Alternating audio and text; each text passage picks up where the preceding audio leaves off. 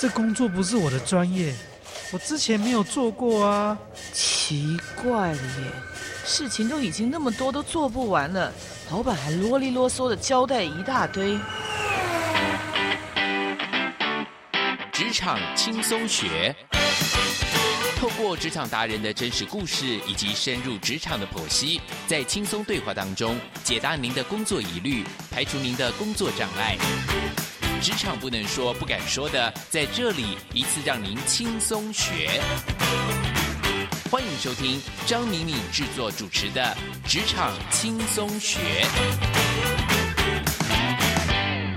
桃园 FM 一零四点三 GoGo Radio，台北 FM 九零点九佳音广播电台，这里是佳音乐联播网。亲爱的听众朋友，早安！欢迎来到我们职场轻松学，我是张敏敏。呃，职场轻松学这个节目，我是希望透过一个轻松的对谈，然后呢，我们邀请各行各业非常有成就或者是有独特风格的人来到我们的录音间。那透过这样子的轻松的聊，您可以知道说，哎，他们在对上、对下还有平行沟通上面有没有什么他们的成功关键因素？然后我们可以从其中可以学习一二。好，这是这个节目呢，我们最大的一个特色，还有希望带给听众朋友的。那今天的节目呢，因为是五月嘛，啊，我知道大家的母亲节开始抢购，然后同时呢，享受了一波那个就是购物的一个狂热。我不知道各位有没有跟我一样有网购餐券的，或者是网购这样子的经验啊？各位不要只以为那个网购只是捡便宜哦。其实我认为在公司里面，如果有网购甚至团购，都是一种同事交流还有增进感情很重要的一个方法。像我有个朋友，他非常喜欢去网络上面看一些好吃的，然后当他呢这个有好吃的时候，他就会在公司里面的公网，他就会抛他 PO 到他之后就就开始丢啊，哇一包啊两包，然后礼拜五当货来的时候，你知道那个热闹的那个程度啊，我就。比堪比那种游乐园的感觉，哎，我会觉得非常轻松，然后有这样的交流真的是蛮好的。事实上，台湾的网购跟团购在二零零八年呢就开始了，那在二零一一年，呃，我们可以说达到巅峰，而且它就成就了一个新的一个商业的模式。网络的购买呢，你可能有买过，可能指甲彩绘的券啦、住宿券啦、按摩券啦等等了。而我们也都慢慢习惯说，透过网络，那你可以呢有更多的优惠享受，而且店家当然也可以帮他们创造的业绩。所以这是一个我觉得很有趣、好玩，而且非常变动。然后跟着市场走的一个行业，可这样的有趣跟好玩，各位可以知道吗？它是由大量的精英跟人才所堆叠的一种商业的模式，所以你可以想象，你的工作其实没有一个刻呃刻意或者是一个特定的 SOP，你必须要跟着客户动。他今天可能促销，他八折，他隔两天他再下，他可能六折。那这时候你所有的电脑相关的设定，你的单子你就全部都要改了。所以他的快速变动，还有他的创新能力要求很高。那我自己可以想象，这个产业它的人才寻找跟培养是非常有难度的。那我今天请到这一位呢，他就是我刚刚提到的，在那个网购的世界里面啊，这个。呃，江湖沉浮已久啊，他可以说是跟着这个产业慢慢长大。他从营运端也走到了内勤的 HR 单位。那我最近呢，跟他在课程的互动还有交谈当中，我发觉他有新的气势，而且他在对谈里面谈的一些专有名词跟关键字，让我惊觉到哇，这这几年来哦，这七八年来他的长大程度啊，跟我当初看到的那个生嫩的他完全的不一样。他说他在寻找人才，因为他现在做 HR，他希望能够找到有影响力的领导者。而这在我听来，我真的觉得是一个很不一样的 HR 面向，而且看起来也是这个产业很需要的人才特质。所以我今天特别请到了这个算是我的好朋友，也是好学生啊，他来到了现场。好，那我邀请到的是。吃喝玩乐平台 GOMAJI 的 HR 协理李世云 Kelly 来到我们现场，跟我们介绍一下 GOMAJI 好吗？好，GOMAJI 是全台目前最大的吃喝玩乐平台。好，那我们主要是透过 O to O 的商业模式，在线上销售餐券或是美容类的票券、住宿券。好，等于把网络上的流量，然后我们会转化成人潮，带到店家的门口。那我加入 GOMAJI 是从二零一二年。开始哈，那一开始的时候是做编辑部的主管，然后来做营运部的主管。那在呃前年，然后我转做 HR 主管。哦，OK，所以在 GOMAJI，然后这个产业你也待了八年了。对，今年是第九年。第九年了啊，转眼间明年两就两位数了。对，青春都在这家公司度过。我我说真的啊，这个抗压性要很高，因为我根据我了解，你们产业变动很大，对，非常的大哦。对，呃，你可以先谈一谈，就是你在 GOMAJI 的时候，你一开始进来就是做。营业或业业务相关单位的吗？一一开始其实我是做呃，也是后勤单位，好、嗯嗯哦，等于呃业务人员他会去跟店家谈，说要要跟 GOMAJI 合作，嗯、那他把合约签回来后后段其实几乎都是营运单单位负责的，哦，哦等于包含编辑哈、摄影、设计，其实很多是中小型的，对，对，比如说呃，你你家巷口的面店的老板。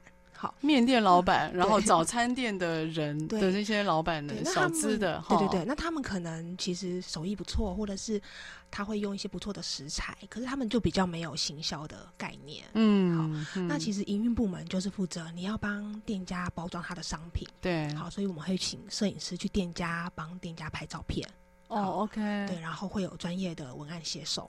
好，去了解说，哎，这个店家他的可能招牌菜是什么？好，那老板他的成立这家店的动机是什么？背后有什么故事？OK，那用这样的方式把这些店家介绍给网络上的朋友们。所以你的意思是说，假设我们我们家巷口一个面摊店叫老王，对，老王的手艺非常好，可是无奈他没有能力或者没有这个想法去做概这些行销的概念，你们会去找老王。欢迎老王加入，加入，那老王让你们在店里面拍，对，然后做一些比较有行销角度的促销，对，啊，顺便看看老王要不要，比如说，可能如果因为这样子，所以大家网络上看了，那如果有兴趣的话，也许就可以有些优惠，对，是这样子的，对，哦、消费者看了可能哎，呃，有个折扣，好，对，然后。其实我觉得包装是很很重要的，对，包装真的很重要。因为有时候我们就看呃我们的这些店家，然后可能我们会先去粉丝团看一下嘛，对，然后想说老板你的粉丝团的照片就是就是我知道。这样子不行，就他们可能就是没没有概念，就用手机拍一拍，然后或者是那个摆盘什么的，然后那桌子脏脏的什么的。好，可是其实他对客人是很有热忱的，嗯，或者是说他对自己的，嗯，的餐点是很有热忱的。对，那我们要把这些介绍给大家知道，OK。所以，呃，其实做这个一开始做营运这个部分，我那个时候感觉是我我在帮助这些店家行销他们的商品，OK。对，那 Kelly，我要问你啊，嗯、对你你是怎么去找到老王的？我的意思是。那个小字店很多啊，你怎么知道这家是对的？其实你要怎么找？其实我们的业务都很厉害，他们就是骑车骑一骑，看到老王的店就会停下来，然后进去问老板说：“哎，就跟他们跟老板介绍说，哎，我们 GOMAJI 好，我们 GOMAJI 是做什么的？好、嗯，那老板有没有兴趣跟我们合作看看？这样子哦。所以业务其实我们公司的业务同仁也很辛苦啊，要有业务比啊，对。”哦，所以他会去骑摩托车，他们会去扫街，他们扫街。对，哎，这样的工作其实还蛮辛苦的，因为你要找到有实力的、不夯人的，对，然后又能够他们这些老板们又愿意配合的，对，其实是很难谋合，哎，对，其实难度蛮高的，难度很高哦。嗯、然后接下来我问你啊，就是他为什么愿意跟你配合？呃，其实以我们的模式来说，我们是希望短时间跟我们呃店家跟我们合作的这三个月的时间，哈、嗯嗯，可以帮他带来很多的人潮。嗯，那我们观察，其实像餐饮业，它一定会有它的淡旺季，对，好，或者是说它可能整个下午的时段都没有人。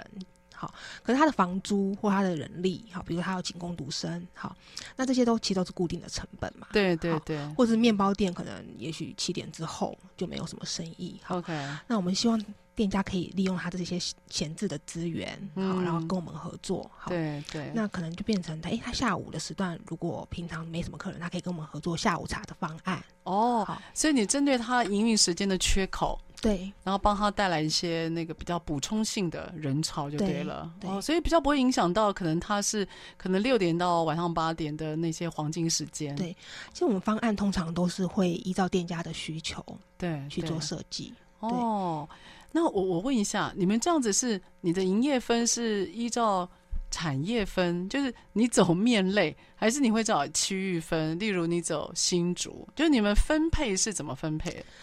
以我们现在的组织来讲，我们会以产业去分，产业去分，对，比如说呃，餐厅好是一个部门，OK，然后像我们也有美类型的商品，美类是什么东西？什么内容啊？比如说像老师的睫毛啊，哦，指甲啊、美妆相关的，像现在大家都去做种睫毛哈，嗯或者是按摩，好，嗯其实蛮大众就是做中式的按摩、对泰式的按摩这样子。好，那再来还有旅游。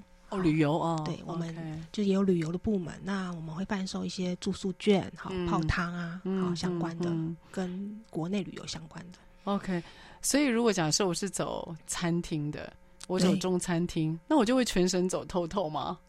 呃，因为我们还有外外区的业务伙伴？OK，会帮忙。对，所以如果你是在台北的话，通常你就是在台北这边，你就骑摩托车，哦或者是呃 上网找，对他们有各式各样的门路，我觉得他们都很厉害，就是新开的店马上就可以签到，老板就说我招牌都还没有挂上去，你朗得来啊？对，哦，那个哦，那个业务开发，我我你知道我这样想，我突然想到那个是有些车子它停在路边，然后有很辛苦的那个计时的人，他会骑着摩托车，然后沿着每台车子他给他计时，所以你们也是用摩托车开发哦？对，大部分是，或者有些人就是做捷运啊，然后可能就是会用去两条腿。对，就就就就去扫街、哦，去找，或者是他们在网络上会去看说，因为餐厅老板一开始他开店前他就会找人嘛，对。好，他会找服务生，对，哦，他连这个也可以对嗅到那个味道，他们就是真的超强，超强的。对。所以 Kelly，你一开始就是做类似像这样扫街的工作，哦，一开始我是等于是业务单位，他们签完约回来，然后你接待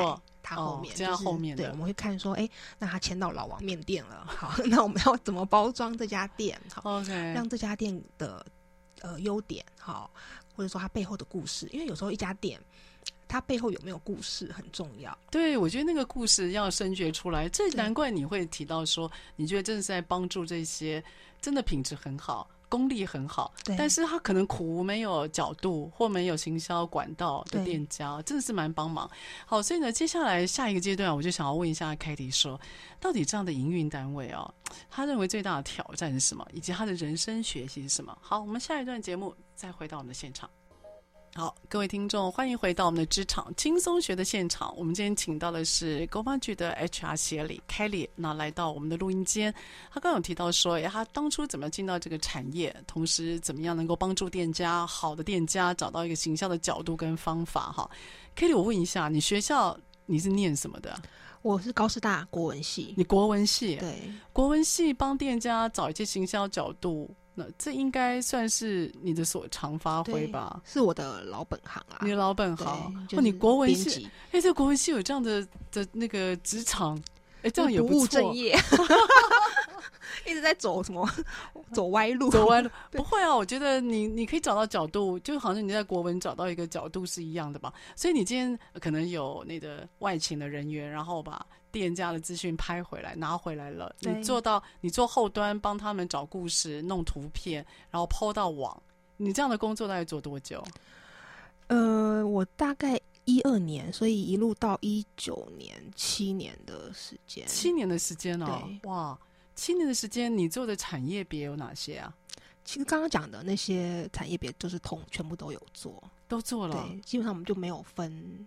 呃，应该说我呃进公司第二年就做主管了嘛。哦，所以等于我下面的的 member 我有稍微分一下说，哎，可能你们比较擅长写美类的商品，OK OK，这个是写餐厅，但基本上他们通常是都要互相支援啦，互相支援。嗯、所以你进了 GOMAJI，其实担任主就呃升上来当主管，速度其实是蛮快的哦。你你刚当主管，你这个新手主管，你有没有做什么样自我调试？你做的第一件事情是什么？其实我现在回想啊，那个时候呃。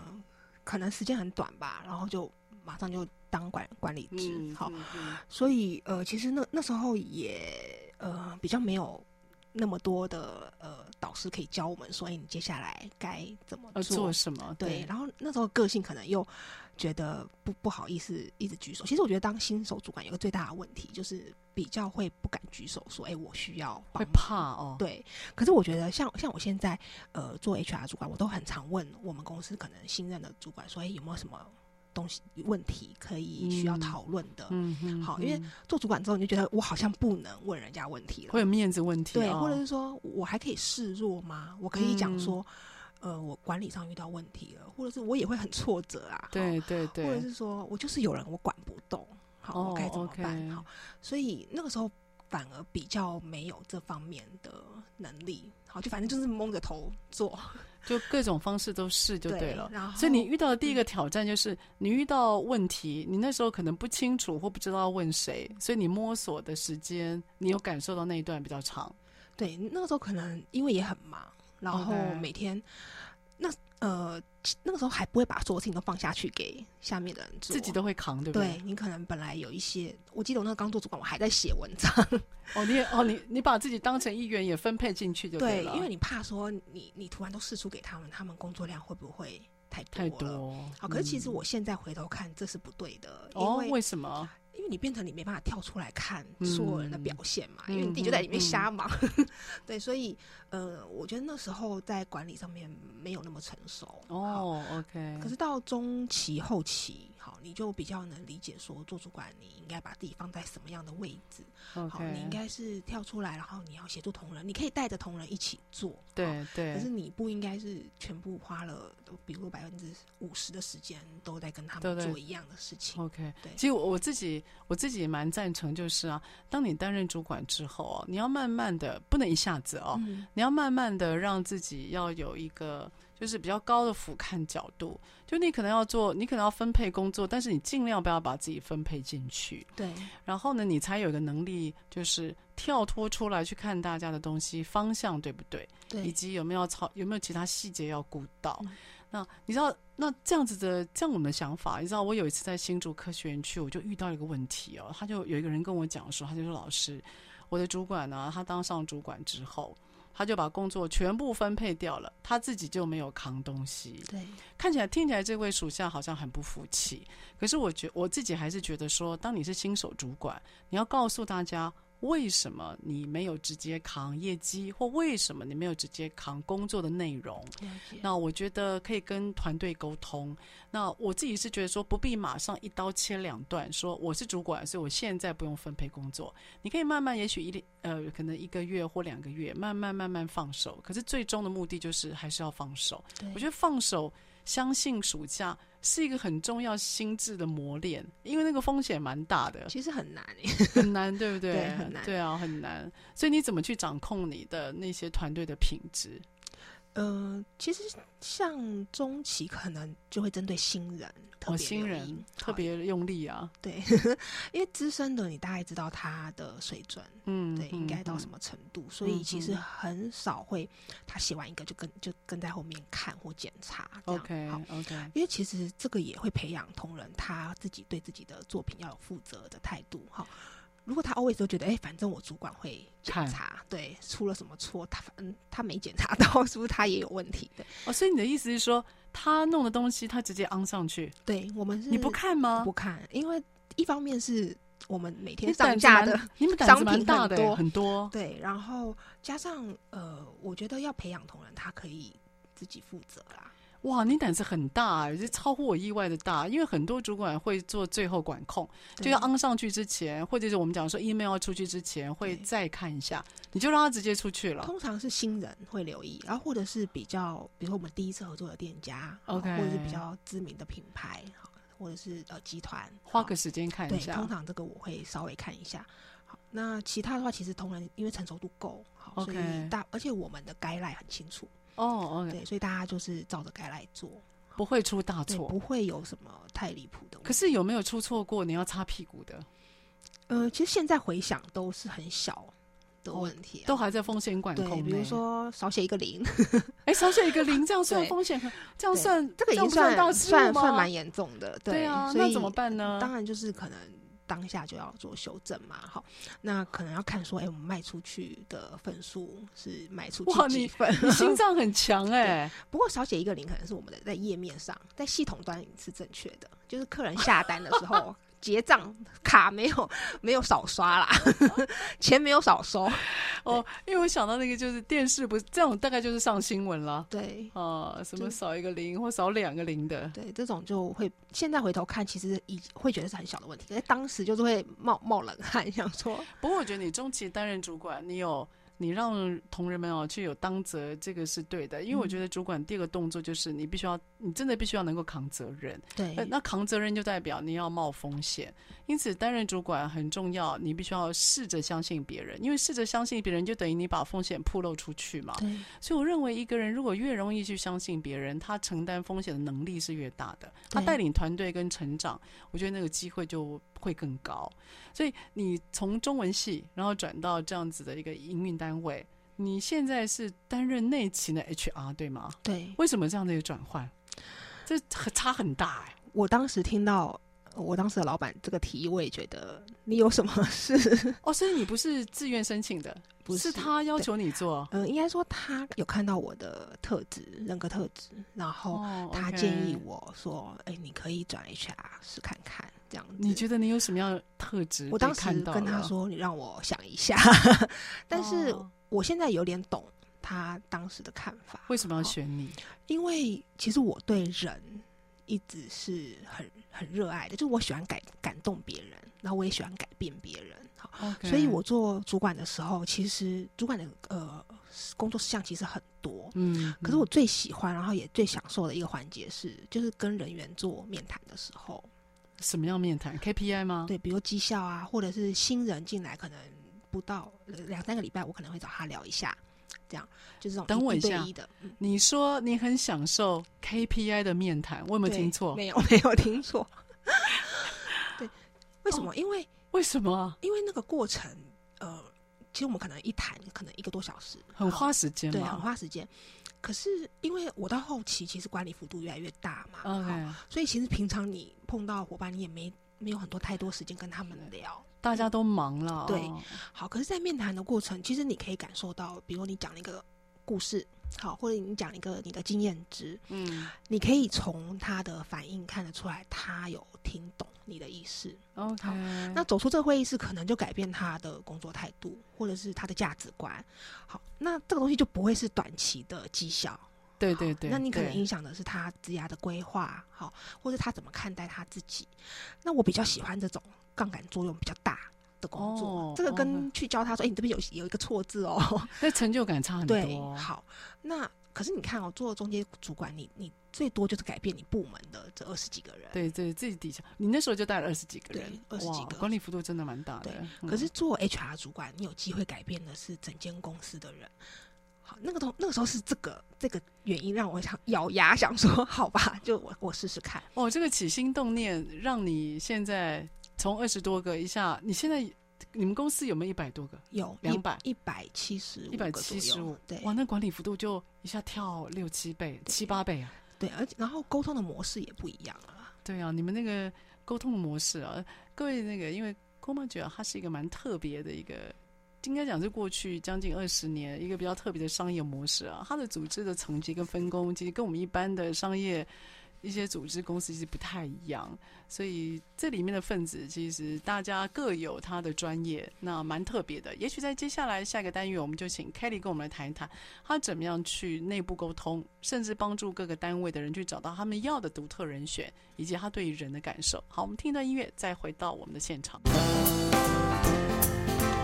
台北 FM 九零点九，佳音广播电台。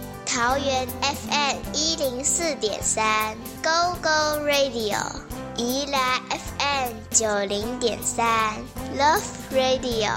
这里是佳音 Love 联播网，精彩节目，欢迎继续收听。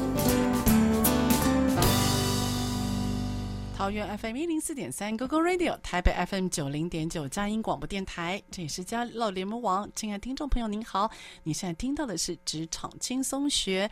呃，这个节目每个礼拜五早上八点到九点播出。那如果您是在车上的朋友，或者是您现在在路上行走的朋友，你也可以在我们的手机呃来听到我们的节目哦。你只要下载我们佳音乐联播网的 APP，或者是您上网搜寻 GoGo Radio，那我们的节目都会在上面让您随选随听。随时都可以听到我们精彩的内容。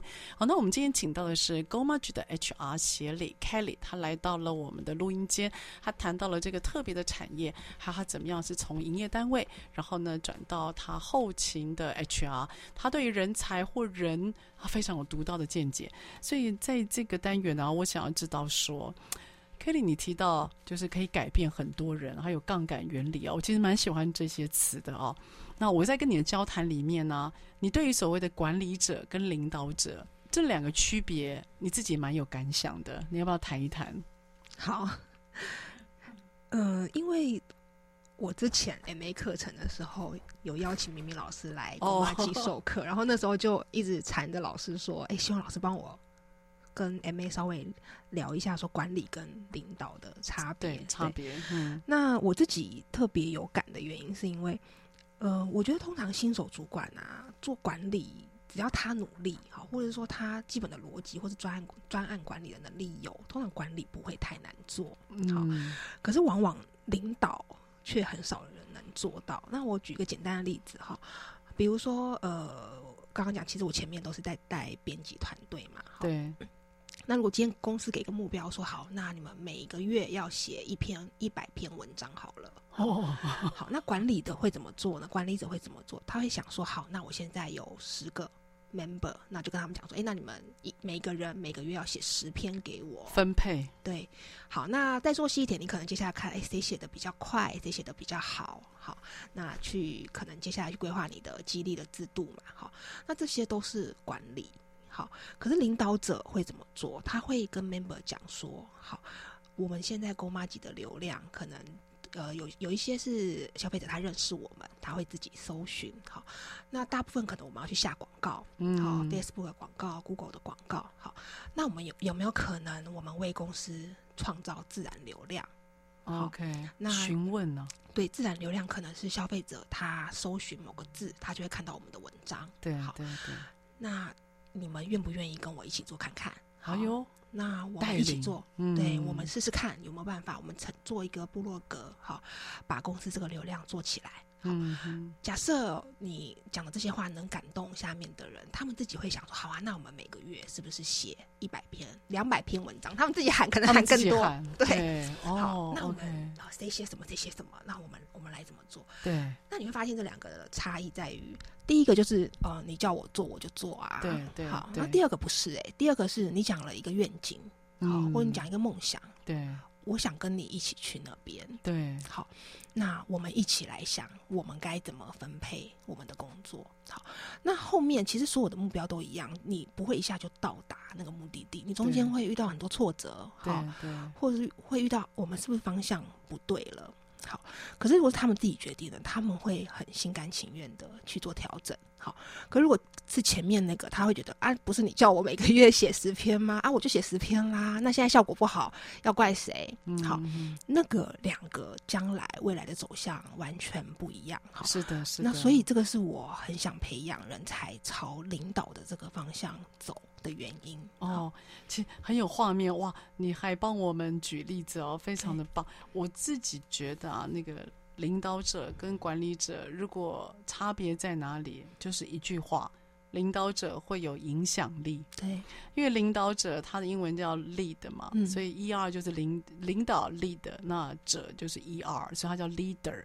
因此，对于 leader 来讲，其实最重要的是另外一个词叫 follower，也就是他会有追随者。对，一定要有追随者，才会有领导者。也就是你必须要让觉得，你必须要让他觉得说，我愿意跟。对，那我愿意跟的理由很多，其中一个最大的理由就是，我跟着你，我可以完成一个梦想。然后我跟着你，我可以知道说，我们可以成就不一样。所以那种被拉的力量是很可怕的，它会让人在工作里面当中找到一种源源不断的热情。所以即使都是达标的路上，可是那种热情会让人不容易累。对，就我会知道说我为什么要加班到十二点，因为我知道我在帮忙这个店家，我知道老王的面很好吃。老王可能因为因为我的一篇文章，可以有更多的二十个人来，老王的面会被传送，这样子的动力比老王的图案要出来，老王要有二十篇的赞，要写五百个字哦。对，所以他们是一个完全不一样的力道。那那话又说回来，所谓的管理者，他就是管理。那因此，很多管理者其实并没有属下。我不知道 Kelly 你知不知道，有些公司有老板，但他没有部署。对，只是因为他年资到了，他得升。所以他不一定要属下情况底下，那他只要把事情管理好，目标有做到，某方面对公司而言，他就做了他应该做的基本事情。可是管理者管久了，其实大家就是被管嘛，因此很压抑、很限制。那就像你刚刚所讲的，这是你讲的啊，又不是我自己愿意的，所以那种压迫感很高的情况底下，达标达标会让人觉得就是会感觉非常的不舒服，压力很大，对，哦，差别性很大。所以，Kelly，我要问你啊，那你觉得领导者可以被训练吗？其实我觉得可以，哦，因为刚刚我们录之前有跟明明老师稍微聊一下嘛，嗯，像以我自己来说，嗯、呃，我当然不是说我是一个很好的领导者，但是我自己的人格特质，好，或者是说我的管理的模式，好。从嗯，不要讲太久，三年前跟现在可能就不太一样。好像以前，如果明明老师邀请我来上广播，我可能直接拒绝，我可能会说：“哎，我不行，吓死了。”对，然后啊，老师怎么会找我啊？我不行啊，这样。可是现在，我是我给自己的一个信念是，只要机会来，我就说 yes，嗯嗯，就是看看，嗯，好。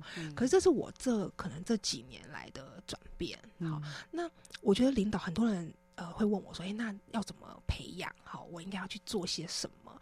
其实这东西完全没办法速成。嗯，其实管理可以速成。嗯，好，我可以直接跟跟你讲说，哦，那你 Q one 怎么设，Q two 怎么设？就它可以很快了。对，它可以很快的去执行。嗯，可是领导不行，领导就是你的人格特质嘛。好，那你你怎么看待工作？好，你怎么看待你的职涯规划？对，你有你有你有把自己先活好。”好，有没有活得够精彩？好，那别人才看你才会觉得，哎，我我想要跟他一起，嗯，好，所以我觉得他是可以被培养的，只是他没有办法速成，对，他需要一点时间。对，那我最近因为有在看那个钢铁人马斯克，哦、斯克对的自传，然后我印象很深刻，因为我看完整个就超迷他的，因为我觉得他 如果现在让我选一个，就是领导，呃。性格最强的人，我就会选他。这应该是哦，对，因为他可以规划出来的愿景会是像殖民火星这种目标，就带点疯狂。可是你知道，他把疯狂变真，我觉得这这件事情让人觉得很不可思议。对，因为你单看殖民火星，你会觉得这人是疯了吗？对，他真的，对，他真的跟 NASA 配合，对。而的确是成真了耶，某已经开始插到边了。对，而且他们公司已经开始在获利，这个是真的是很厉害的地方。哇，在获利了。对，然后像他们公司一定很多人是那种超级天才嘛。嗯，你看，像他可以吸引这些这么优秀的人才，愿意跟他去做这种。在成功之前看起来是很疯狂的事情，对，所以他的那个领导的气质其实非常的强，对。可是在这这本自传里面，他讲到说，他在国小的时候，好，他是被霸凌的那种学生，他被霸凌吗？对。然后他的同学啊，就是呃，比如国小的同班同学，长大之后说有点认不出。他来，就他的整个人的那个人格特质、讲话的方式、好做事情的方式，是让以前同学会认不出来的。所以我觉得，其实他是可以被改变的。嗯，好，只是他并没有一一门课教你说，哎、欸，你可能学了这几堂课，你就成为一个好的领导者。领导者，对，这个是比较难的。不过，我觉得领导者啊，如果各位对于领导者这个词你有点梦想的话，我我自己觉得啦，就是多读书。对。我觉得多读人家的传记，或者是多读一些呃，你你自己喜欢的，对于你工作上有帮助的书。我的建议是书，你需要文字，因为那个文字会帮助你去思考，因为文字可以来来回回，你可以去斟酌那些用词。我自己觉得，如果你阅读量够大，而且每个阅读都不是。蜻蜓点水式，你慢慢那个阅读会增加你的气质，你的气质会在你的谈吐当中，它会流露出来。那人家会听，会观察，经过比较之后，他会赫然发现你的价值跟独特。对，我觉得那个气质是长期阅读，而那个阅读又是一般人他不会看到的。嗯，所以我觉得阅读对我啦，对我而言，我觉得是那个还蛮重要的。没错，非常认同。所以你应该。你刚刚也不是在提，你在逼自己读书吗？对，每天都要读。对啊，用小的时间读，哦，零碎时间读，就是不要放过。好，那所以这个单元呢，Kitty 他有提到说，哎，其实领导跟管理者还有很大的差别。那另外，他非常生动的举了一个例子，哎，到底他的差别性在哪里？我真的非常谢谢 Kitty，他讲话很有画面，难怪你会被你老板。看到，然后问你要不要去做 HR，他挖了一个很漂亮的坑给你。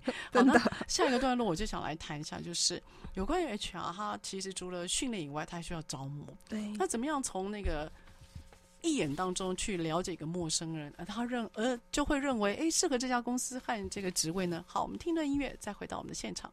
好，欢迎听众朋友再回到我们的职场轻松学的现场。我们今天请到的是 GOMAJI 的 HR 协理 Kelly，他来到了我们的节目，然后谈一谈，哎，他对于所谓的领导跟管理者到底有哪里不同啊？刚刚 Kelly 给了我们很多画面，各位应该可以从他描述里面可以感受一下他在谈到这两者不同的时候那种微小小的细节。然后各位你知道他在录音间讲这两个的人物的时候啊，那个脸部表情之多。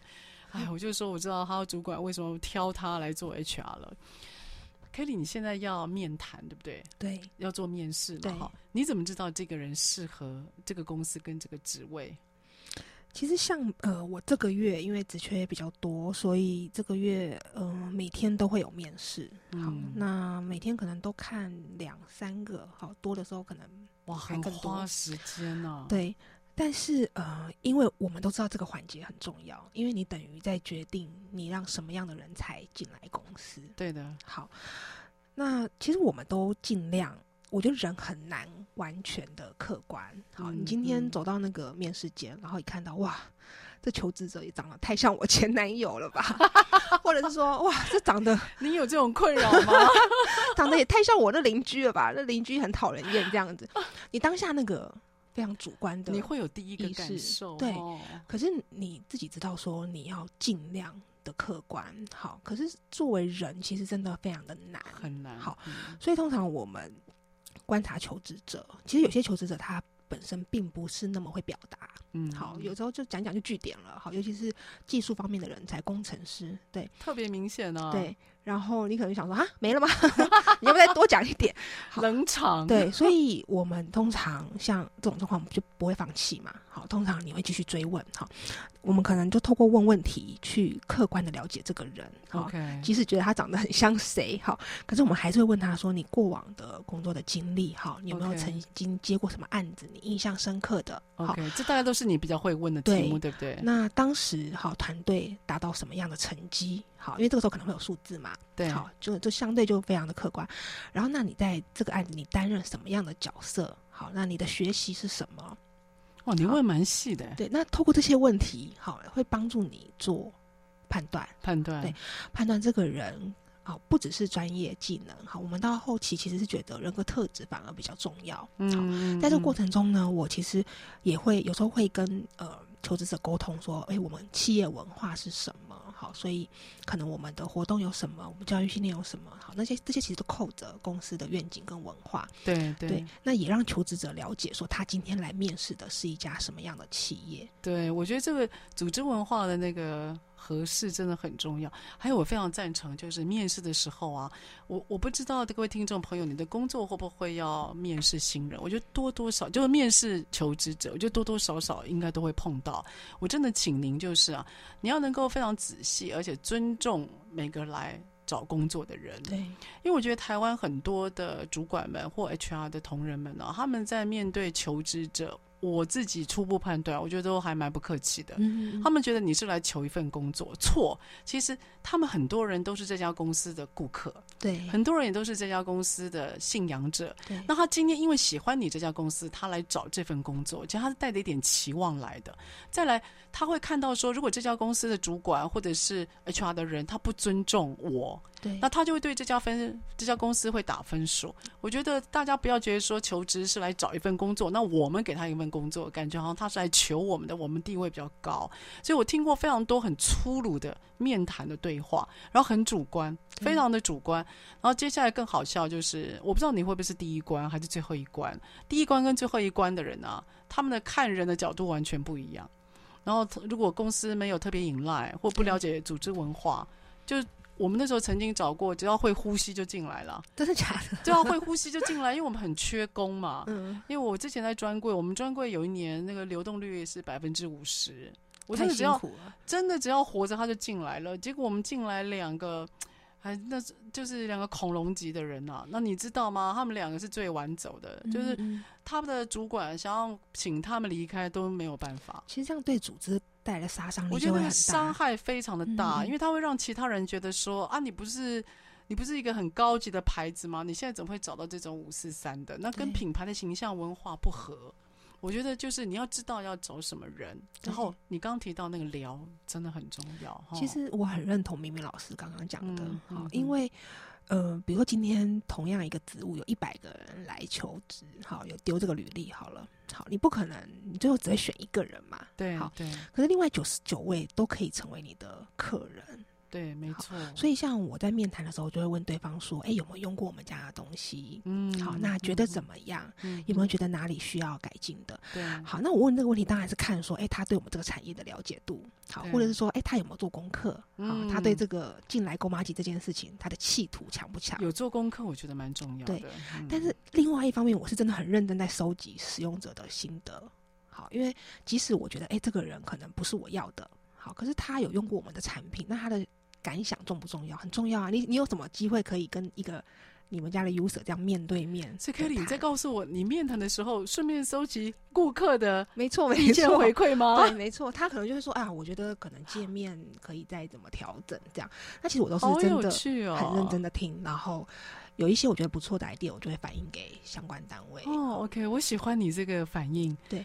就刚好可以了解一下，因为他是我们的客人呢、刚好可以聊一聊，很难得见到本人。对，然后面试其实是双方互相评分，嗯，非常赞成。对，那求职者他走出这间公司，呃，我觉得要做到的是说，他今天即使没有拿到 offer，他还是很喜欢这间公司。嗯嗯、哦，他会跟他的朋友讲说，哎、嗯，我觉得购麻吉真的很不错，只是我没有机会进去，对，而不是评价说哦，他们就不知道在拽什么。对，就是这样子比较 不那么好，尤其现在其实年轻人真的。跟我们那个年代不太一样，他比比较不一定觉得说哦，你你今天是呃 HR，你就是应该要很权威或者是怎么样，嗯、所以他们比较有那种对等同理的概念。对，观念也不一样。对，观念真的不太一样。是啊，所以我觉得就 HR 你。你在做 HR，你在看人，还有你在面对人，以及训练你所要的领导者。我发觉那个共同特质啊，就是你对于人的敏感度很高，你很喜欢观察，还有我觉得你会有好奇，对，你会想要知道他的内心的世界。我请问一下，你这样子的对人的好奇跟内心世界的探索，是你自己刻意养成吗？就是你为什么会让自己有？就跟同龄来比，我必须说了，Kelly，你的那个对人的好奇，其实那个成熟度跟能力是很高的，高出你同年龄的人。你有刻意训练吗？呃，其实前面一应该一开始的时候是不自觉的。好，你会发现说你在带团队的时候，你对每个人其实你的方式要不一样。OK，好，就是不会有一套管理方式是每个人都。都可以都适用的。那讲最简单的，好，有些人就是吃软，好，有些人就吃硬，嗯，好，其实大家的模式会不太一样，嗯嗯嗯。可是做 HR 之后呢，呃，我我的应该说我的体会又更更深一层，好，我觉得现在的 HR 其实面临最大的挑战是，你要有点行销的概念在里面哦，行销，对，因为。像我们那个年代，我那个年代啦，好，如果晚上比如看到妈妈煮的菜，就说哦，怎么又煮这个？然后我妈就会讲说，不吃不要吃，就饿死算了哈。OK。可像现在我自己有两个女儿，好，我都对她说，哦，宝贝，晚上要吃什么啊？这样，然后一个可能说吃饭，一个说吃面，这样。嗯嗯。好，现在的年轻人，像我现在面试，可能都是小我一轮以上，嗯的求职者。哇，那离我又更远了。对，那你要去想说他们的背景，他从小就是被问说今天要吃饭吃面的人，好，所以他对公司的一些活动，他会觉得，哎，我不想参加。好，我那天有面试一个 IT 人员，好，IT，那对、嗯、我的面试过程就问他说，哎，他有没有一些什么想法？然后他跟我说，因为我跟他分享很多我们公司的活动，他就说问我说，那这些活动都要参加吗？他说他很怕被。就是硬性规定说一定要参加。OK，那你你怎么答？对，那我刚刚跟他说，其实是不不会硬性规定的。OK，好，因为像呃这个世代的伙伴啊，他你要做的其实是领导他嘛，好、嗯，你要让他自己想参加你的活动，嗯、那个动机很重要。对，哦、所以那到这个阶段，你就会发现，其实心理学很重要。哦，真的，对，你要让他想要参加你的活动，你一定心理学的部分你要稍微懂一点。对，这样掌握人性技巧也才会高啊。对，哦、然后像我举个例子，呃，我们最近今年啊，我就是要推一个跨界读书会。跨界什么意思啊？对，就是我们会找很多不同的企业一起跟国妈一起办读书会。哦，跨产业。对，然后。呃，其实我的我的概念，我的想法是，我们的伙伴，如果你常常你没有很常换工作的话，哈，我们后勤可能都待四五年以上，对，所以慢慢它就会有一个同温层，对对存在，好，那大家想什么都说哦，对啊，对啊，对啊，你们想法都差不多，OK，好，那我就找想找不同产业的的伙伴一起来办读书会，然后你就发现啊，哇，那这家公司他们跟我们读同一本书，可他切入的角度。是这里，哎，这个点子不错，就是同样一本书，可是我相信每个产业、每个人的经验值不一样，对，它给你一个新的想法跟冲击，对，然后在工作上的应用也不同。好，那我那时候就今年我想来，我想办这个东西，好，可是我就会先做试调。对啊，我觉得刚刚讲说 HR 要有一点行销的概念，就是你要把你所有的活动当成产品哦，然后你要把公司的同仁当做消费者。对，所以我就先做试调，然后就问几个人说：“哎、欸，我想办这个。”然后大家的反应就是：“嗯，可是现在年轻人都没有人在看书，好，或者是说、哦、啊，我我就是没有喜欢看书，好。可是我接收到试调是，其实是大家是不喜欢这个活动的。哦，那怎么办？好，可是呢，我知道这个东西对公司是好的，OK，其实对伙伴也是好的。好，那这个试调只告诉我说：“哎、欸，我会遇到很多困难，好，所以我在细节的处理上面要。”更用心，好，所以我那时候，因为我做试调，一定还是有一两个人说，哎、欸，他有点兴趣，对，好，那我就先把庄脚找好，我就说，哎、我发这个招募信的时候，你就要马上回回应，因为我们报名都是回复给全部的人，哦，所以大家会看到说，哎、欸，有谁报名了这样子，好，那我第一封信发出去的时候，我印象就是可能那时候就是两三个人回吧，就大概就两三个人回，嗯、好，那呃，后续呢，我做的。行销的类似行销活动，就是我每一次读书会，我都还会再发一封信给大家，说：“哎、我们今天跟办第几场？好，那大家的反馈是什么？”那后来你就发现那个效益就会慢慢慢慢延烧，哦，像那个涟漪效应，它就出来了哈。对，哦，所以你的意思就是说，一个 HR 他必须要能够学会，就是带动大家，对，而不是认为说我有个活动，你应该要来参加，那个心态完全不一样。对，哦，OK，所以所以今天 Kelly 他以一个就是在一个非常多变的产业里面，然后从营运单位进到 HR 单位，他在提到就是对人要敏感，然后要把那个动机给拉出来，透过这样领导跟带领的特质，他呢做好他每一个职位他该有的工作。所以，我们今天真的很谢谢那个 Kelly 呢带我们的录音间，然后这也是他第一次录音间的那个哈，对，初体验，初体验，非常谢谢他。那也希望就是在这个变动的产业当中，Kelly 要帮我们带出更多的能量。我觉得你的成长让我其实蛮感动的，然后也谢谢你给我们录音间里面有很多的那种热情，还有坚持，做一些你想做的。然后八年之后，如果有机会的话，我觉得你会人生会有很不一样领域的发展。我以为老师说八年后我们在这个录音间再，希望我还在，再相见。好，那我们今天谢谢 Kelly 来到我们的录音间，那我们下个礼拜五早上八点，我们空中再会喽，拜拜，好，拜拜。